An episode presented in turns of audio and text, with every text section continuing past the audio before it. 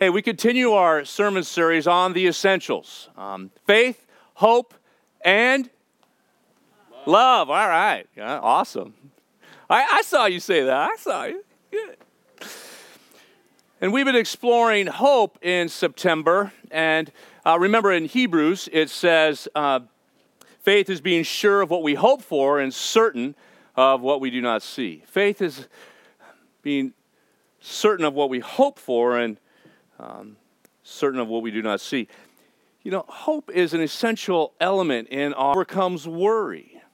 And this today, our scripture lesson leads us to understand and, and reflect on how we are called to hope. Called to hope.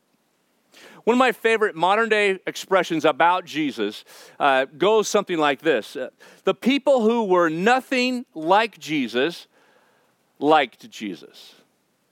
The people who are nothing like Jesus like Jesus.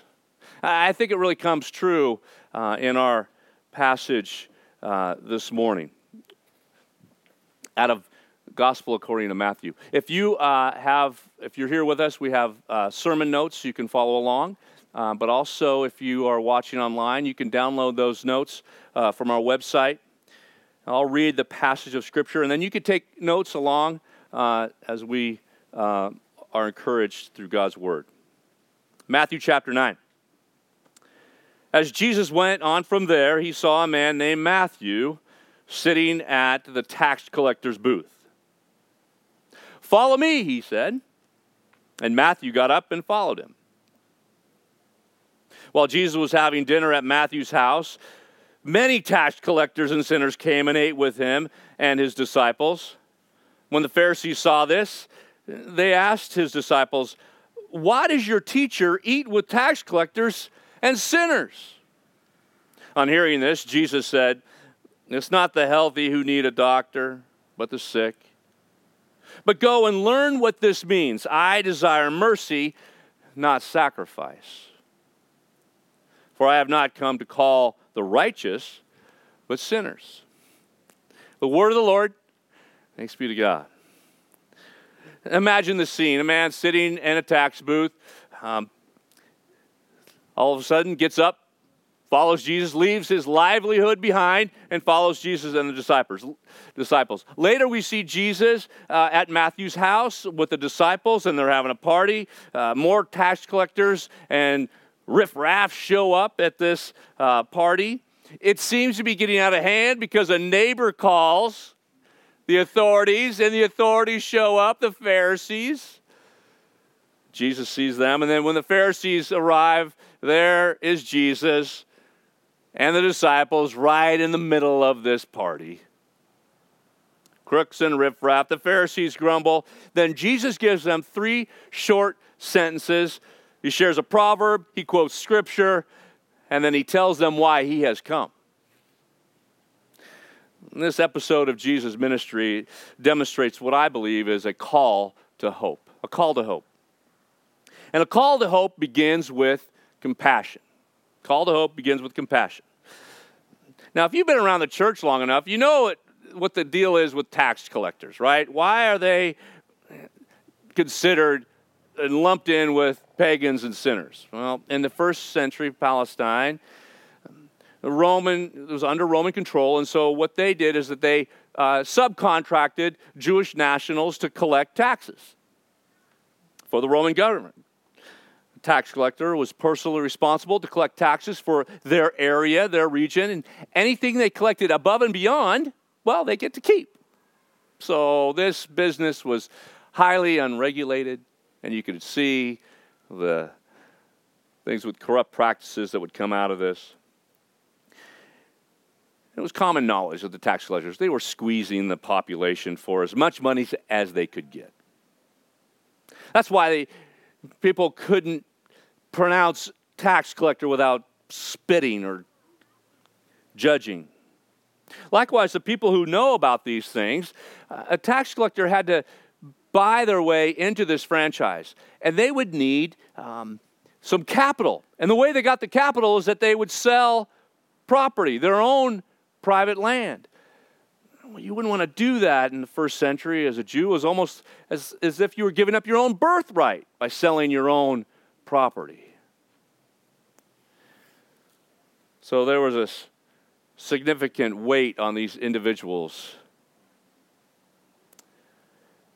So that's why, on a righteousness scale, the tax collectors were lumped in with the sinners and the pagans, and the outsiders, the unwelcome, the uninvited.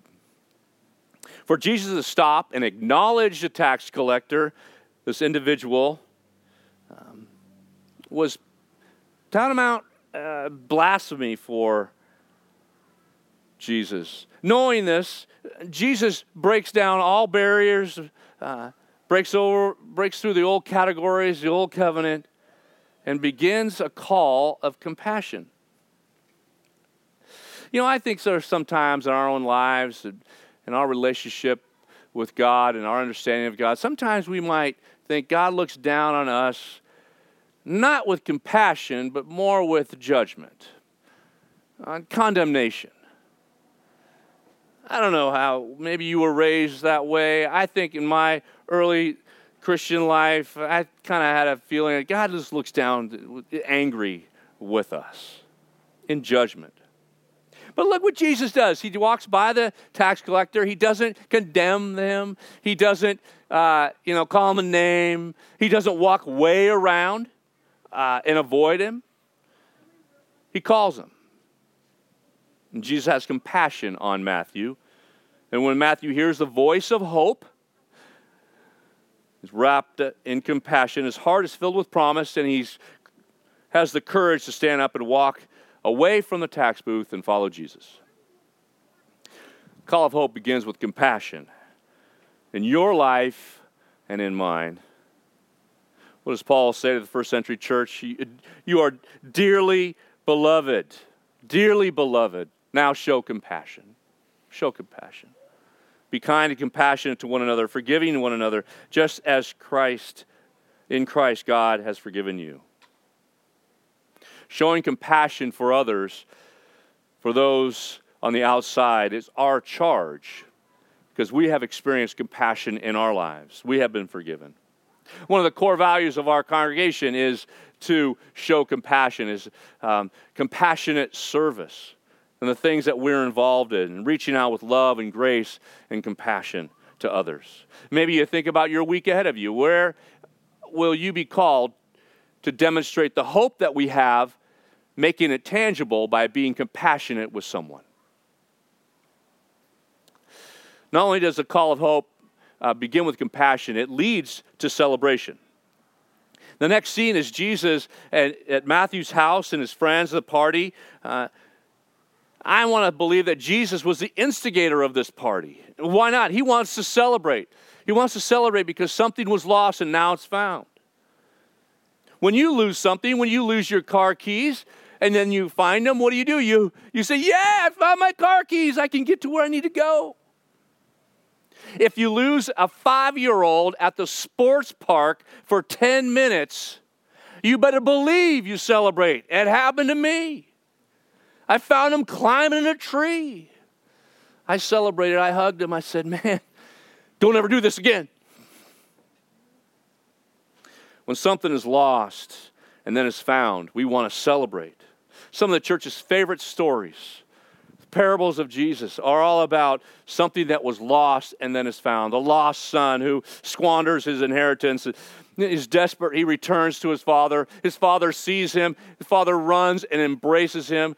The son makes up all these excuses. Hey, dad, why don't I just, um, I'm your servant at your house. I'll, I'll clean the, the horse stalls. And the dad will hear none of that. Silly talk. He puts a robe on his son. And what does he want to do? He wants to celebrate. He wants to celebrate what is lost what is found. It's celebration. Celebration is vital to the Christian life. It's vital for our life as a congregation. We celebrate here together today. We celebrate when we worship. We celebrate when somebody joins your Bible study group. You celebrate when there's a baptism. You celebrate when we, we gather together for the Lord's Supper. We celebrate when we are affirmed in our faith we celebrate in our life with Christ. Jesus did. And the call to hope leads to celebration. Think about your week. Where will you need to celebrate? Where will you be affirmed in your faith as you celebrate? Maybe it's a, a phone call as you talk to somebody. Our world right now, dear friends, there's a need for celebration. Even in the midst of our turmoil and uncertainty, we need to celebrate. Call to hope leads us to celebration. Paul says, Rejoice in the Lord always. I, again, I say, rejoice. The call to hope not only leads to celebration, the call to hope restores community. The call to hope restores community. Let's go back to the text. What's going on? They're at a party. Um, it's in full swing. The music is pumping. The Pharisees show up and realizing this, they realize that Jesus is the leader of this racket.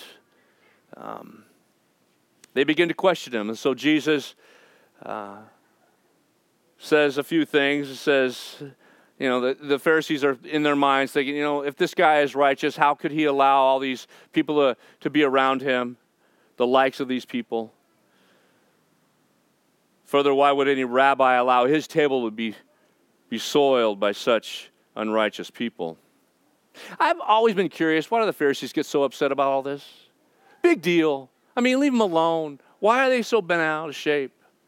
Well, to give the Pharisees a little credit, they were taught early on what righteousness was, and that righteousness was a priority in their lives. And Psalm 1:5 it says, "Sinners will not stand in the congregation of the righteous." They had to memorize this stuff. They lived this out. God loves righteousness and hates wickedness. That's out of Psalm 45 7. What Jesus is doing seems to be the exact opposite of what these passages of scriptures that they were called to memorize and, and to live their life by. Jesus is hanging out with all the wrong people. And they have to correct and condemn this unrighteousness. Biblical scholars suggest that righteousness operates on two levels. It means do not or doing certain things. So you know, worshiping, tithing, giving alms to the poor. So that's righteousness, doing certain things. And it's also not doing certain things uh, lying, stealing, harming others in word and deed. And yet, on another level, righteousness, as God calls his people, namely, righteousness is to love the Lord your God with all your heart, mind, and soul, and all your strength and to love the Lord, love your neighbor as yourself. This comes right out of their text, right out of their scriptures, and they're ignoring them. For Jesus, righteousness practice it, on the surface is an expression of a deeper love you have for God. What Jesus has uncovered is that um, for the Pharisees, they have detached righteous acts from the love of neighbor the righteous acts become an, an end in themselves. A way of affirming themselves before God. A way of showing, look at God, I'm all good. I'm good. I've got it all under control. And that's why Jesus says, I desire mercy, not sacrifice. Jesus turns everything upside down, doesn't he? Here's my translation of what Jesus says When the doctors serve, they do not avoid the sick, they don't avoid the areas that need healing. They don't avoid the areas that, need, that are broken and where life has broken down. The call of hope is to serve where life has broken down, to restore community. That's what a church is called to do. In the first century, we learn of how the first century Christians and those small communities, how they would go out and, and help the sick and, and help the poor, and they would gather around and care for them. That's a, a foundation of the church, is restoring people to community. I was reading some research about uh, the religious life of the United States. And the headline of this was that the U.S. public, public is becoming less and less religious. But as you dig down into this study, we find that there's some remarkable statistics of how many people want to express their spirituality. Part of the survey revealed that the general population in the United States is becoming more and more spiritual, more and more interested in, in the wonder of creation, about the universe, which is translated into a desire to care for the planet, to, to seek justice, to, help those who are oppressed, making their spirituality tangible. My read on this is that we have a surging population desiring to a sense of belonging, desiring to express their spirituality in community, and an opportunity for, the for a congregation, opportunity for the church to come alongside people thirsty for what? For faith, for hope, and love. Friends, I think we have a wonderful opportunity as a congregation as we move through this pandemic that we are experiencing and as we move into the future. God is calling us to express this hope in our lives, to restore community, to invite people into a living, active relationship with Jesus Christ. That is what our call is. We are called to be a people of hope to a world that is struggling to find that hope. And the call of hope begins with compassion. And maybe it begins with compassion in your own family, compassion with the ones you love the most, compassion to your neighbors. The call of hope also leads to celebration, dear friends, celebrating together what God has done in and through your life so that the world can see that we have hope. The call of hope restores community restores community in our lives, and beckons us to care for those. The people who were nothing like Jesus really like Jesus. I want to be like that. I want to be a church that and a people of God that attracts those who are broken, who are sick, who need friendship, who need love. Dear friends, as we gather together and we hear God's word, we respond. We respond with gratitude. We respond in giving. And I want to thank you for your generosity these last few months, your generosity throughout the month of September. Thank you as we continue to give and to the ministries that God has called us to, allowing us to be online, allowing us to, to care for our community, to reach out in ways not only here locally, but throughout the world. So thank you for your giving. You can give online, you can send a check to the church, and you can give here today as we gather uh, in worship. Let me pray for the offering. Gracious God, we thank you for your love and grace in our lives. We thank you for the reminder as Jesus walked by that tax booth and called Matthew out, and his life was changed because of the call of hope. And God, we all have that call of hope in our lives as you reach out to us individually and corporately. And when we respond to this call of hope, we respond with compassion and celebration. We respond in giving, and we respond by restoring community. Thank you, God, for restoring us unto you. May these gifts that we share continue to restore community, not only here in Orange County, but throughout the world. God, we thank you for faith, hope, and love.